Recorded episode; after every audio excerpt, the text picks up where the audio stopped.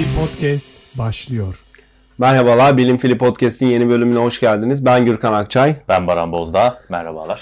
Barancım nasılsın? Teşekkür ederim Gürkan. İyiyim. Sen nasılsın? Ben de iyiyim, teşekkür ederim. Ee, bugünkü konumuz ne olacak Baran? Ne konuşacağız? Sen bahset istersen önce bir. Bahsedeyim bugün son herhalde e, 10 yılın en Evet. e, tehlikeli ve en yaygın e, hastalıklarından birisi olan, epidemiklerinden birisi olan e, koronavirüs. Dünyanın da son 3 aydır e, temeline, gündemine oturmuş durumda. hı, hı hı. Çok büyük uygulamalardan, sınır kapılarının kapatılmasından, uçuşların yasaklanmasından, e, otogarların, havaalanlarının Maçların ertelenmesinden, ertele- maçlar erteleniyor, ligler e, suspend ediliyor. okullar ertelendi. Örgün eğitim kurumları dediğin gibi e, eğitimlerine bir süre devam edemiyor. Uzaktan eğitime başlanacak. Yani çok ciddi e, bugüne kadar belki bizim kendi yaşam sınırlarımız içerisinde bu 30 yıllık süre içinde görmediğimiz derecede büyük e, önlemlere yol açan e, şu an dünyanın en büyük epidemiden bahsedeceğiz. Tabii ki bahsedecek çok şey var. Korunma yollarından e, tutalım da e, virüsün sebep olduğu hastalık bu hastalığın e, semptomları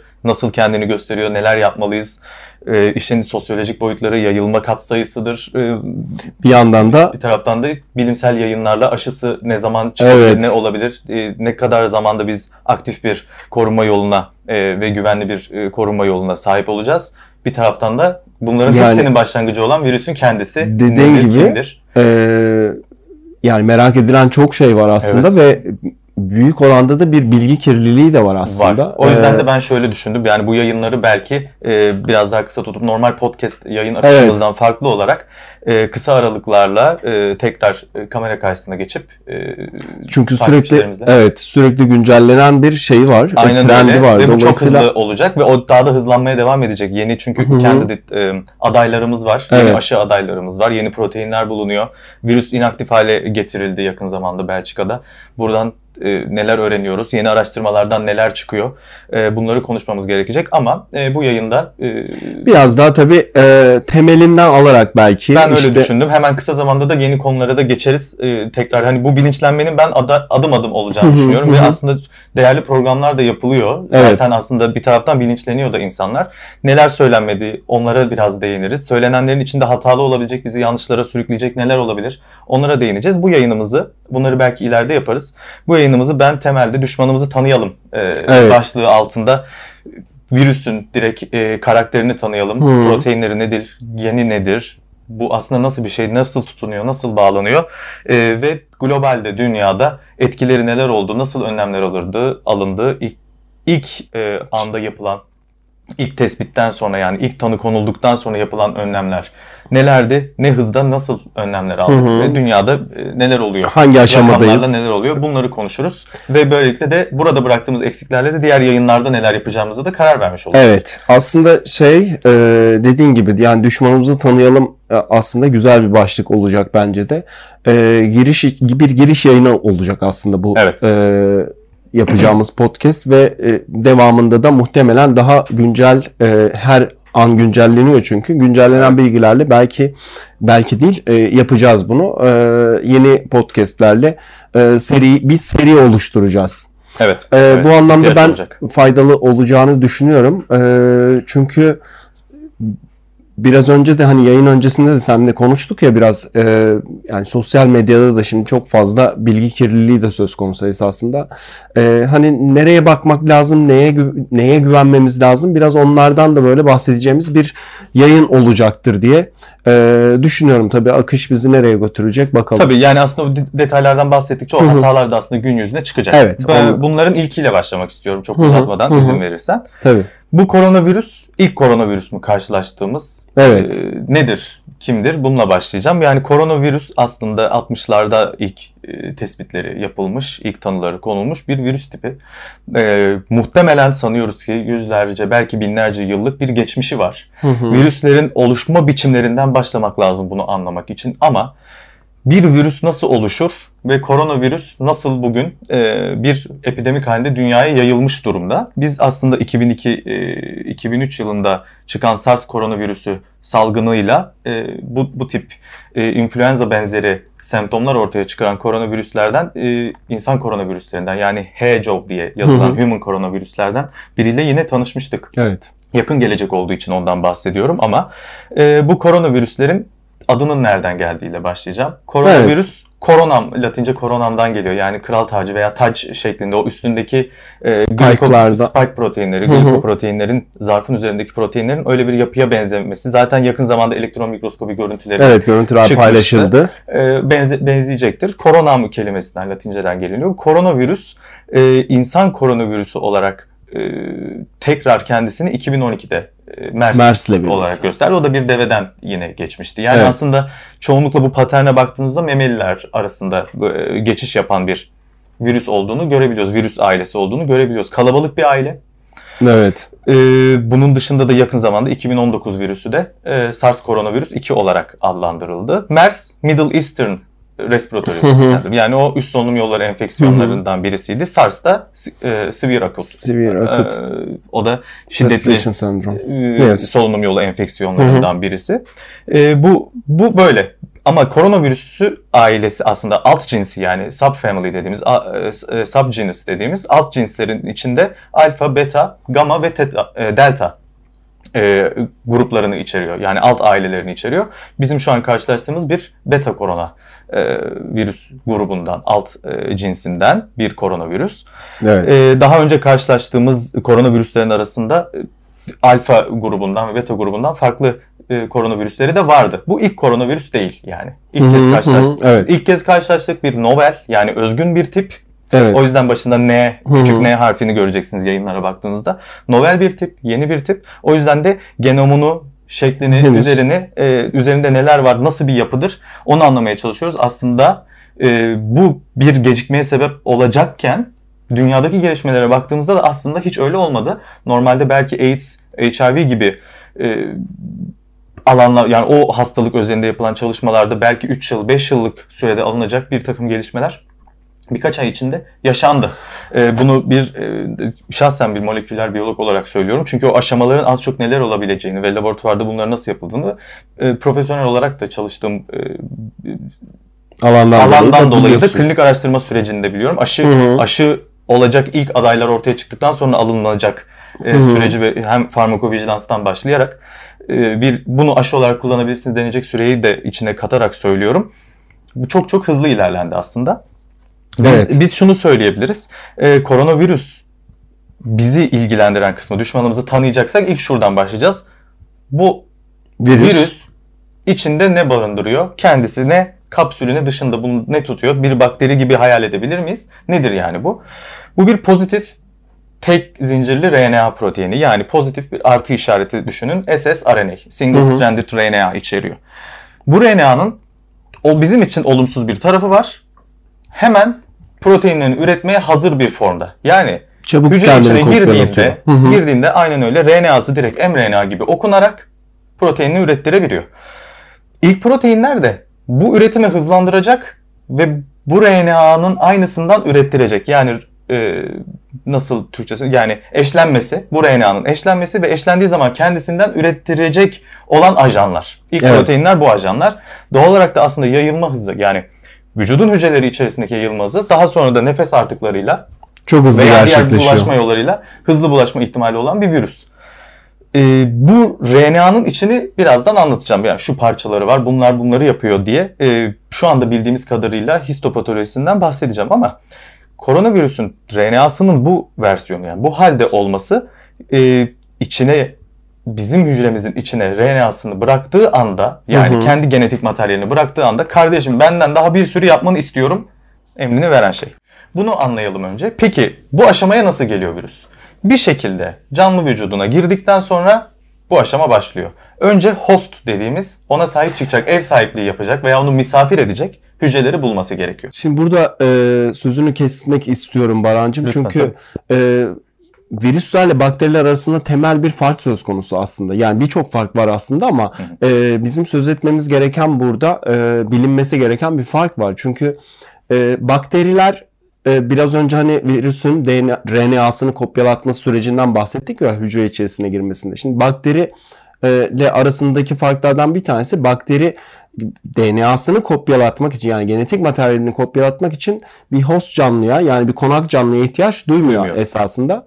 Ee, ama virüslerin e, DNA'larını, RNA'larını ya da genetik materyalini kopyalatmak için e, bir host canlıya ihtiyacı var. Yani konak bir canlıya ihtiyacı var. Onun hücrelerini kullanarak e, RNA'sını kopyalatıyor. Dediğin Doğru. gibi de koronavirüste de e, novel koronavirüste de bu süreç e, oldukça hızlı gerçekleşiyor. İstersen şeyle devam edelim. Yani e, bulaş yollarından e, yine bahsedeceğiz yayın içerisinde ama işte e, hücrelerimize ilk o bağlanma işte e, o proteinden bahsedelim. AC2 proteini var mesela ondan bahsedelim. Hı hı. E, nasıl giriyor, yapısı ne oradan itibaren de devam ettirelim istiyorum.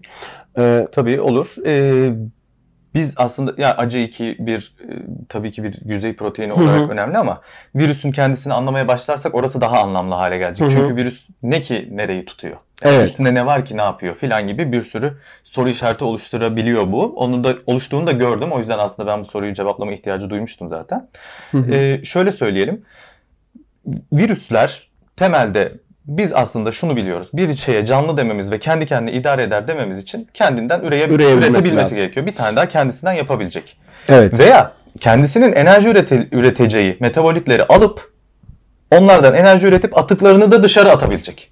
Evet. Virüs bunları da yapamıyor. Yani iç- içinde bizim gibi mitokondri gibi kendi enerjisini üreteceği ve e, atıklarını bir takım vesicle'larla böyle ceplerle dışarı atacağı e, mekanizmaları yok. İçerisinde metabolik proses yok. Yani metabolik bir şeyi alıp üreten, ondan bir şey İşlem yok. parçalayıp dışarı veren işlem işlem yok. Hı hı. Bunun için bir konak, onu misafir edecek bir hücreye ihtiyaç duyuyor. Bu e, üst solunum yolları enfeksiyonlarına sebep olan virüslerin de büyük çoğunluğu ağız gırtlak üzerinden başlayarak e, ciğerlere Ciğerlerdeki. ve solunum yollarına yani aslında üst solunum yolları Hı hı. dediğimiz o trakt'in üzerindeki o yolaklara yerleşip Hücrelere bağlanıyor. oradaki hücrelere bağlanabilmesi. Şimdi bu ama bu virüslerin de bir sürü çeşidi var. Bazıları RNA içerebilir. RNA'lar DNA'lardan üretilmiş tek zincirli Tek zincir. yapılar. Hı hı. DNA'lar çift zincirli ama DNA virüsler de olabilir. Bizim koronavirüsümüz RNA az önce de söylediğim Hı hı. tek re- tek bir zincir single stranded RNA içeren bir e, Virüs. virüs. Bunun gibi başka virüsler vardı. Mesela Batı Nil virüsü. Büyük. İskender'i öldürdüğü varsayımı olan e, onunla ilgili makaleler çıkıyor biliyorsun. Hı hı. E, hayır, öldüğü, nasıl öldüğü hala tartışılıyor ama mesela ihtimallerden birisi de Batı Nil virüsü e, de ölmüş olması. Mesela o da bir single stranded RNA. E, hepatit C bir pozitif yine e, single stranded RNA. E, bunun gibi başka yani bu anlamda benzeyen başka virüsler biliyoruz. Yani bize belli açılardan da tamamen yabancı değil.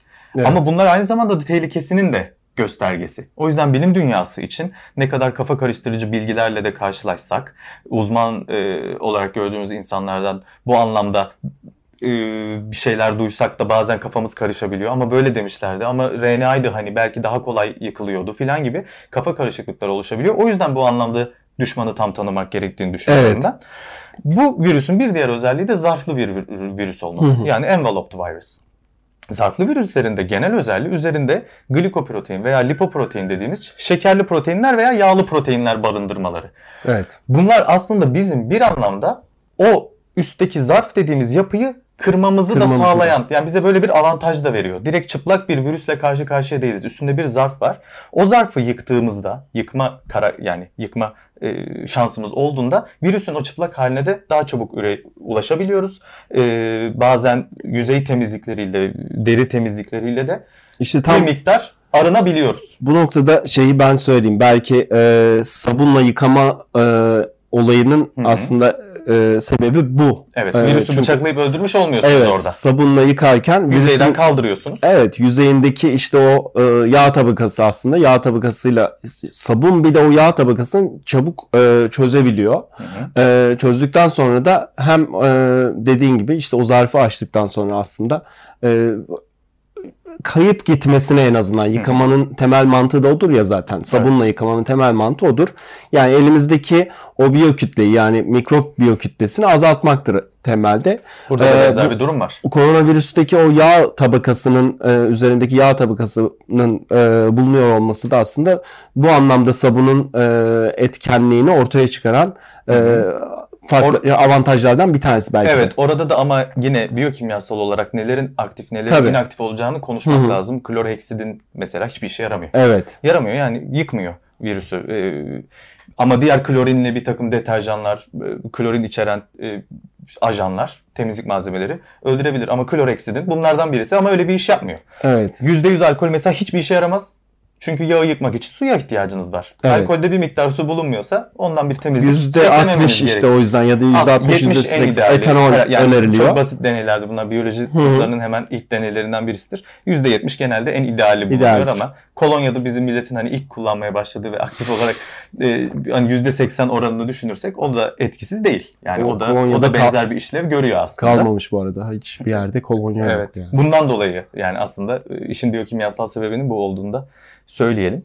Ee, burada atladığım bir şey yok. Heh, e, zarflı bir virüs olarak biz o zarfı tanımaya başlarsak aslında aşıya da aşıyı bulmaya da yaklaşmış, Yaklaşmış oluyoruz. olacağız. Virüsün işte tanımaya başladığımız an burası. Tüm bu yapıları virüs nasıl oluşturuyor, nasıl sahip oluyor? Yani biz bir tane virüsü aldıktan sonra nasıl yine zarfa sahip, kendi üstündeki o kılıfa sahip, RNA'ya sahip diğer virüsleri ortalığa saçıyoruz. Bundan nasıl milyonlarca sayısız üretiyoruz. Bir kere ilk septom, semptomları kendinizde görmeye başladığınız anda artık sayısız miktarda virüsü ürettiniz. Demektir. Evet artık diğer insanları kendinizden korumanız lazım demektir. Bunu bunu hani Zaten böyle değil diye bir ihtimal yaratmadan bunu direkt söyleyelim ki insanlar en Evet. ufak bir durumda kendilerini e, öz karantinaya belki de almaları al- almaya gerekecek. başlasınlar. Hastanelere bile giderken e, gerekli Önlemleri, maske. önlemleri, maskelerini yapsınlar, önlemleri alsınlar, dezenfekte gitsinler ki e, buradan en azından ilk fazda ilk kesintiyi e, yapmış olabilelim. Belki öyle değildir, belki başka bir şeyden kaynaklanıyordur durumu şu an için geçerli değil. Zaten e, pandemik yani epidemik olarak dünyayı zaten sardı. E, Zaten e, özür dilerim. Yani a- araya da gireyim. E, Tabii. Dünya Sağlık Örgütü de pandemi olarak tanımladı zaten. Yani 2-3 gün önce e, pandemi teş- şey, tanımını koydu. koydu. Haklı, E, haklı. dolayısıyla tehlike çok büyük MERS'ten aslında. daha az öldürüyor.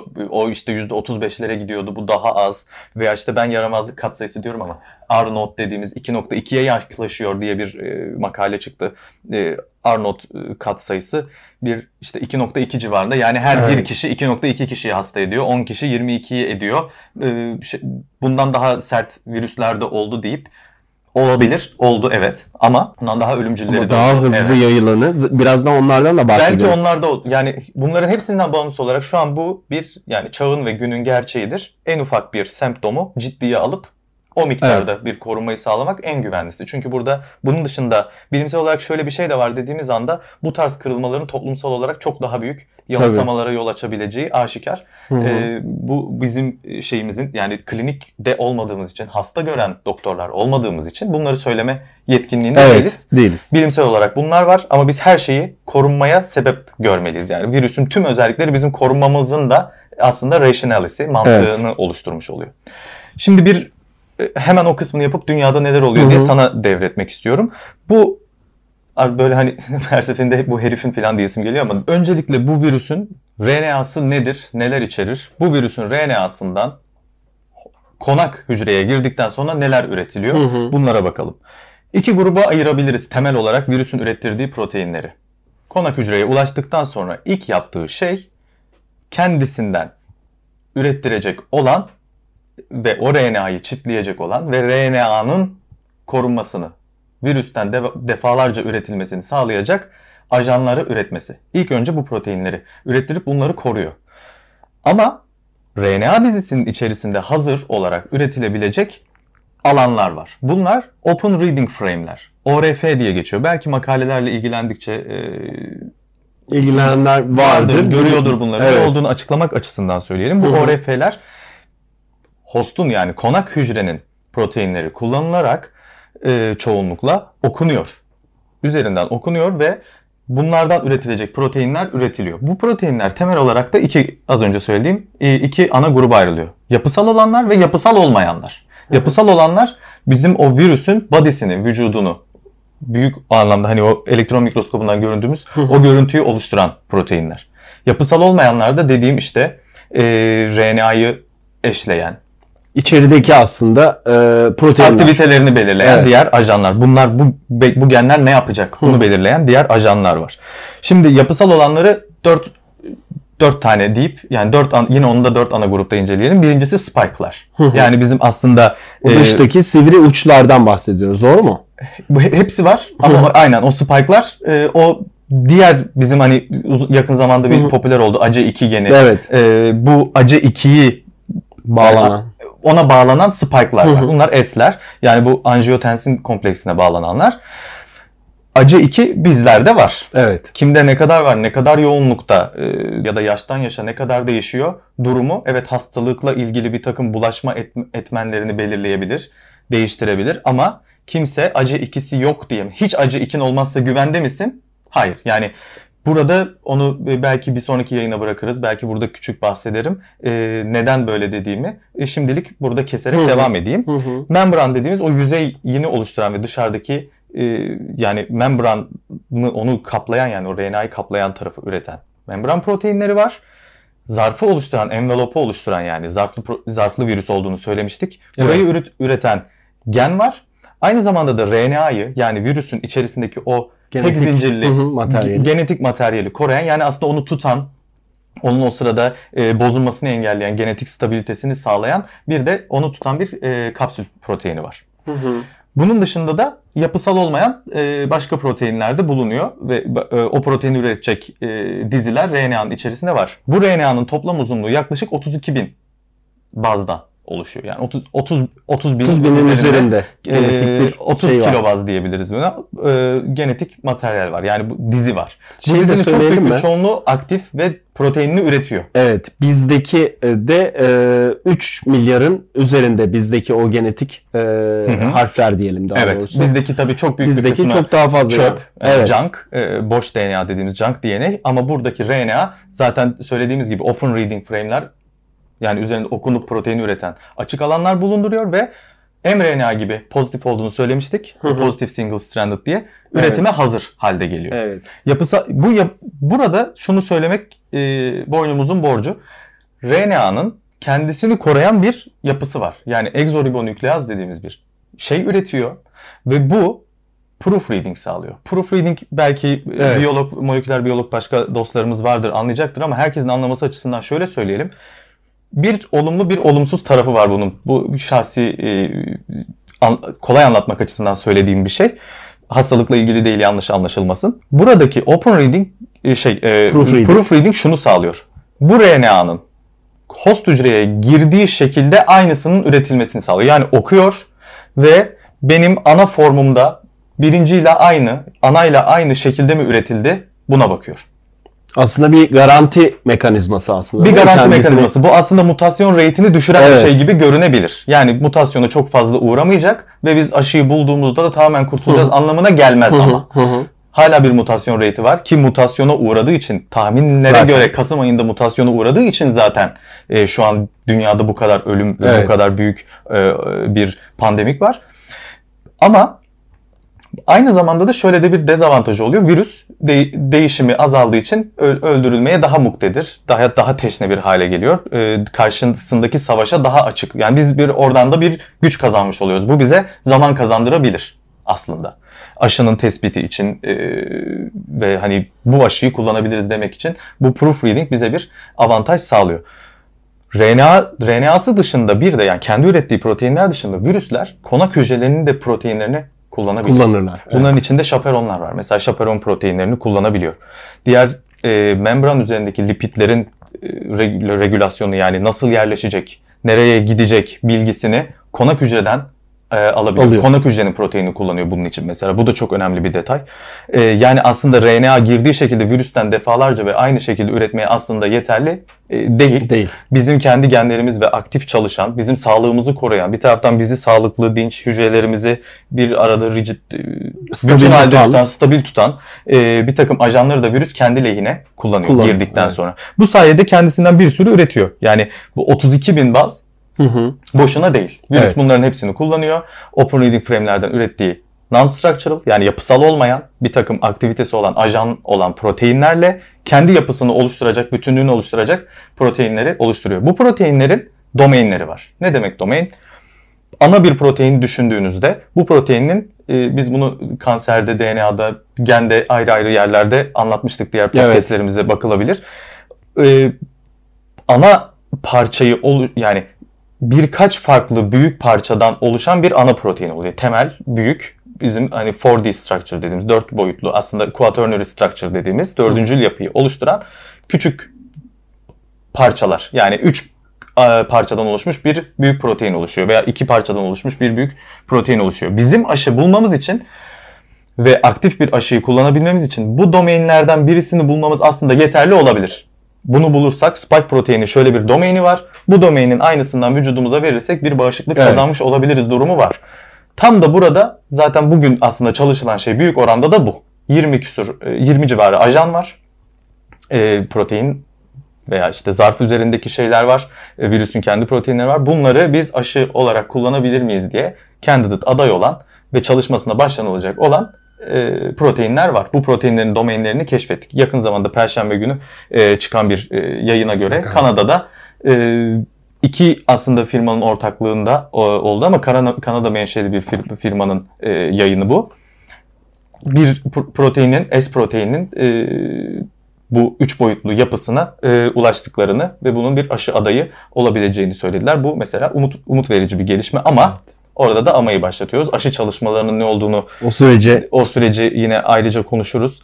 Ee, bugün ne kadar vaktimiz yeter bilmiyorum ama bunun için de bir süre gerekecek. Bunun da kesinliğinden, etkililiğinden ve güvenirliğinden emin olmamız için bir klinik çalışma Evet. gerekiyor. Klinik araştırma sürecine girilmesi gerekiyor. evet sanırım hani şu anki aciliyete yetişmeyecek kadar e, En iyi biraz vakit alacak. İyi bir yani optimist bir bakış açısıyla 6 ay ile 1 yıl, e, Bir beklenebilir. Çünkü illa bir klinik araştırmanın fazları var. Yani illa Tabii. tek tek tüm fazlarının burada uygulanması gerekmiyor. Bu tarz acil durumlarda virüsün değişim hızına göre farklı yollar izlenebiliyor. Bu da yine e, Helsinki bildirgesinde e, farmakovijilansla ilgili yayınlarda, global e, metinlerde Hı hı. kullandığımız yani klinik araştırmada kullandığımız metinlerde bunlarla ilgili detaylar belirtilmiş durumda. Umut buradan geliyor. Bunları geliştirebiliriz, bulabiliriz ama e, umutsuzluğumuz da novel olmasındandı. Yani şu anda hiçbir şey için çok heveslenip beklentiyi e, düşürmek, çok yakın zamanda bir kaliteli bir şey gelecek ve kurtulacağız gibi yanılsamalarla tedbiri elden bırakmak hiç sağlıklı değil. Gerçekten bu aşıyı kullanabilirsiniz diyene kadar uzmanlar ve e, kanıtlanmış FDA onaylı bir aşımız olana kadar biz şimdilik hastalık hala bir yaygın halindedir, bir salgın halindedir. Bu salgından nasıl korunuzu en temelle dönerek, e, zaten el yıkamaya döndük. Evet, İlkokul eğitimimize döndük. E, orada tutmak gerekiyor. O, o ciddiyette e, ko- korunma e, davranışlarımızı sürdürmemiz Sürdürmek gerekiyor. gerekiyor. Bir taraftan da e, bu- bunu da yakından yine bilimsel kaynaklardan takip ederek umudumuzu elbette de kaybetmeyeceğiz ki zaten çok da hızlı bir gelişme olduğunu söylemek Evet. e, gerekiyor. Genel olarak aslında e, hastalığın bu anlamda daha doğrusu virüsün e, RNA'sı özelinden çıkarak nasıl bir karaktere sahip olduğunu bu spike, zarf yani envelope E ve e, mem- membran dediğimiz me- proteinlerini üretip RNA'sından asıl o zarfını e, ürettiğini, içinde de RNA'sını tutan bir e, protein olduğunu, kapsül proteinini yapısal proteinlerini söyledik. Yapısal olmayan ajanlarının neler olabileceğini söyledik. Bunlarla ilgili detaylarla ilgili arkadaşlarımız, e, izleyiciler e, daha de, daha detay bilgileri merak ederlerse ulaşabilirler. Belki devam yayınlarında bunları daha da açabiliriz.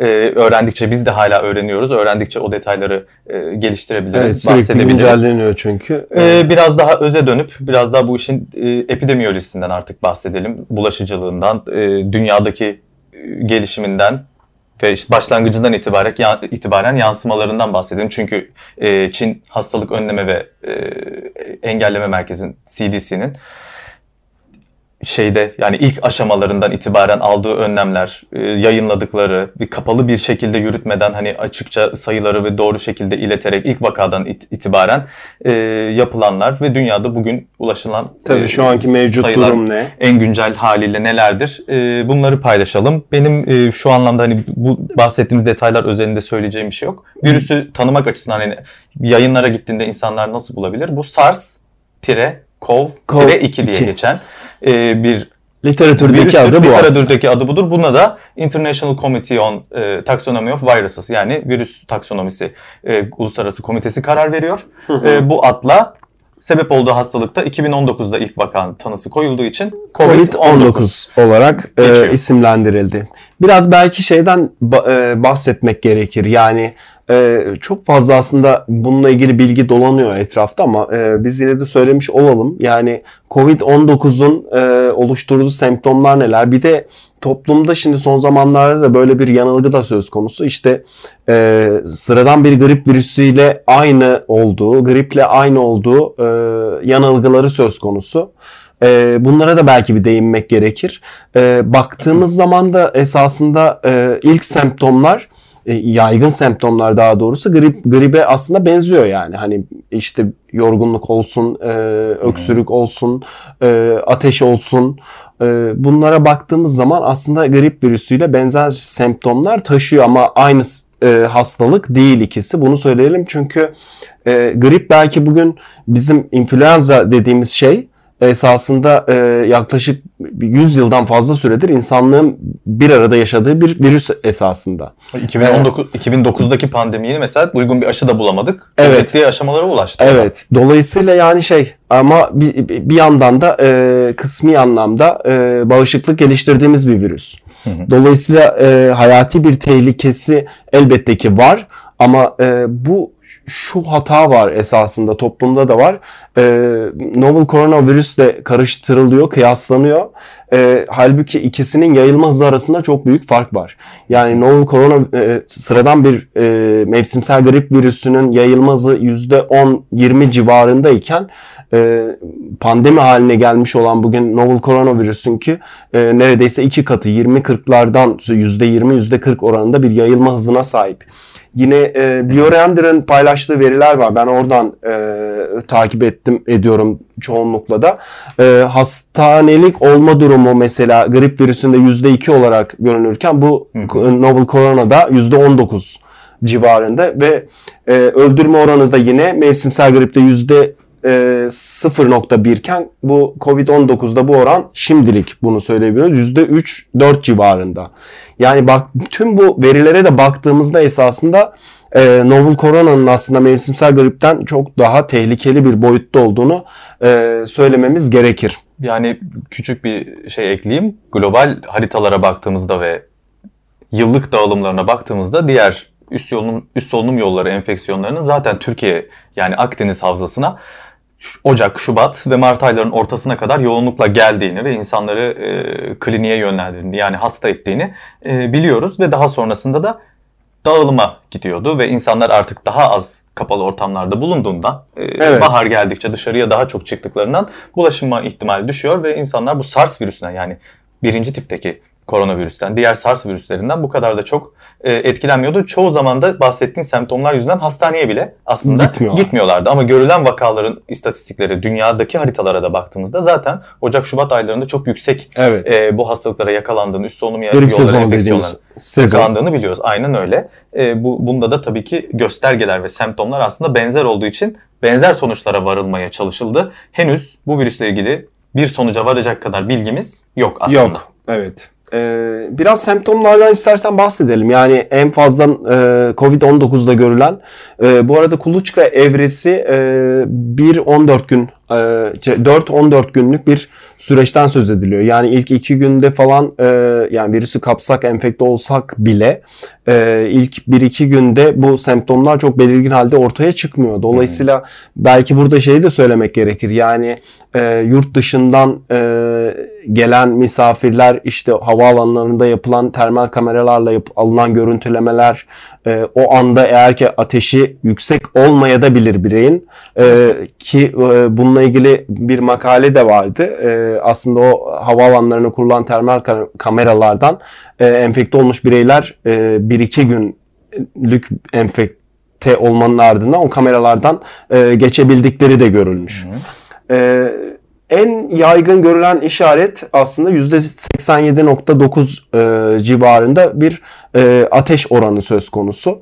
E, kuru öksürük, yorgunluk, e, balgam üretimi, işte boğaz ağrısı, baş ağrısı e, yüzdesi azalan bir şekilde bu semptomlarda görülüyor COVID-19'da. E, genel olarak da tabii dediğimiz gibi ortalama semptomların görülme e, civarı da 5-6 günü, 4-5 günü e, bulabiliyor. Hı hı. Hastalık zaten 3 aşamadan e, söz ediliyor. İşte 3 şiddet evet, 3 şiddetten seviyesi. evet, 3 seviyeden söz ediliyor. E, hangi grup daha fazla tehlike altında? E, daha yaşlı grup göreceğiz. Bunları elde ettiğimiz istatistiklerden biliyoruz. E, işte 60 yaş üzeri için daha büyük bir e, risk grubu oluyor aslında. E, küçük çocuklar, bebekler diyelim daha fazla yine risk grubunda yer alıyorlar. E, şu anda da dünyadaki vaka, vaka e, sayısı bu güncel vaka bu yayın itibariyle şu an 156.400 tanımlı vaka var. Hı hı. 5833'te ee, ölüm söz konusu. Bunların büyük oranda Çin'de e, ölümler. İşte sırayla İtalya, İran, İspanya ve Fransa diye devam ediyor. Devam ediyor. E, bu arada ülkemizde de e, duyurulan tanımlanmış 5 vaka söz konusu.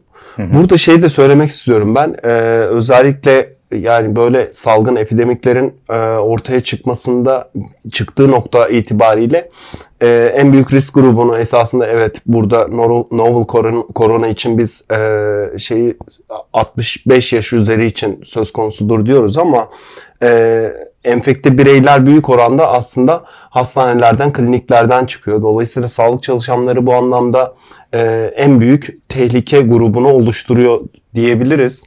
Ee, belki buradan şeyi de söylemekte fayda var. Yani eğer kendimizden şüpheleniyorsak bu anlamda semptomlar anlamında e, hastaneye giderken e, orada sağlık çalışanıyla birebir e, temasa geçeceğimiz için belki bir maskeyle korunmak, e, daha öncesinde bir önlem alarak e, gitmek, onların da hayatını tehlikeye atmadan, onların da sağlıklarını tehlikeye atmadan e, davranmakta fayda var diye düşünüyorum. Hı hı. Bunları da söyledikten sonra istersen artık toparlayalım ve belki şey söyleyebiliriz. Yani bir sonraki şimdi yayında nelerden bahsedeceğimizi. Evet aslında bu son söylediğin cümleyle bağlantılı olarak genel korunma yöntemleri. Birincisi e, enfekte olduğumuzdan şüpheleniyorsak dedik. Bu şüpheler neler olabilir? E, tam olarak diğer griplerden Potansiyel Fark. olarak yani vücudumuzdaki vücudumuzdaki semptomlardan hangileri birer belirteç olabilir? Tek tek bunlardan bahsederiz. E, toplumdaki etkilerinden bahsederiz. E, yine biyolojik olarak da ve kliniği ilgilendiren taraf olarak da aşı, aşı, aşı ara, araştırmalarında nereler, nere neredeyiz? Tam olarak hangi noktadayız? Neler bulunuyor? E, ne tip gelişmeler oldu? E, nasıl adaylarımız var, aşı adaylarımız var ve genel olarak aşı çalışmaları nasıl yapılıyor? Burada e, ne kadar umutlu, ne kadar e, karamsar olacağız, ne kadar iyimser olacağız bunları konuşuruz. E, bu da aslında büyük bir anlamda kafamızdaki diğer soruların da cevaplandırılmasını sağlayacaktır. Dünyadaki uygulamaları e, neler ol, olmalı? Bu yayılım çünkü e, WHO'nun e, Health Emergence Dashboard'u 2.2 e, olarak gösteriyordu. Yakın zamanda yayılım frekansını hiç de düşük değil bu. Evet bir böyle küçük bir sayı gibi görünebilir ama aslında hiç düşük değil. E, uygulama anlamında söylüyorum. Dünyada hı hı. bir takım şeyler oluyor. Neler yapılıyor? e, bu e, yayılımın önüne nasıl geçilmeye çalışıyor? Bireyler arası etkileşim azaltılarak bu 2.2 azalabilir mi? Bahar aylarında e, bizi neler bekliyor? Bir değişim olacak mı? Neler bekliyoruz? Neler biliyoruz şu ana kadar? E, bunları anlatmış oluruz. Aynı zamanda da bu aslında bir açıklama yapalım e, izleyicilerimize. Neden böyle bir yolu seçtik? Hı hı. E, yeni yeni öğreniyoruz. Koronavirüsü yeni tanıyoruz çünkü novel ve özgün bir yapı. Ee, sürekli güncelleniyor. Güncelleniyor. Biz de yeni öğreniyoruz. Ee, değişimler değişimlerden sizleri haberdar etmek, öğrendikçe bunları sizlerle paylaşmak, e, literatürde neler var, e, yeni neler yayınlanıyor bunları konuşmak ve e, üzere böyle bir plan yaptık. O yüzden önümüzdeki yayında da aşı ve dünyadaki uygulamaları, Türkiye'deki uygulamaları nelerdir? Gripten farkları nedir ve neler yapacağız ve gerçek korunma yolları neler olabilir bunları konuşuruz. Ben de hemen bir şey daha söylemek istiyorum bu anlamda. Ee, özellikle başta da söyledik sosyal medyada çok fazla bilgi kirliliği söz konusu. Hı hı. Ee, güvenilir hesaplar neler, ne, nereyi takip etmemiz lazım. Yani ben şimdi büyük oranda e, WHO'nun verilerini takip ediyorum ama hı hı. E, Twitter'da da bu anlamda e, özellikle Twitter üzerinden paylaşımlar e, görüyoruz. Orada da e, güvenilir birkaç hesap var, e, doktorlar var. E, belki onları da buradan söylemek gerekir insanlara en azından sağlıklı e, bilgiye ulaşmaları anlamında. E, Çok iyi olur, evet. İşte Doktor Esin Şenol var takip edilebilecek hesaplar arasında. E, Çağhan Kızıl var. Ee, yine bu, takip edilecek. Ve Emre Altındiş var. Ee, bu bilim insanlarını takip etmek, e, doğru bilgiye ulaşmak anlamında en azından e, sürekli kendimizi güncelleme anlamında e, faydalı olacaktır diye düşünüyorum. Onun dışında e, çok fazla da şey var. Yani yanlış bilgi yayan e, hesap da var. Başında ne titri ne olursa olsun doçent de olabilir bu. E, prof da olabilir. E, çok fazla yanlış bilgi yayan e, mikrobiyolojiden e, bir haber.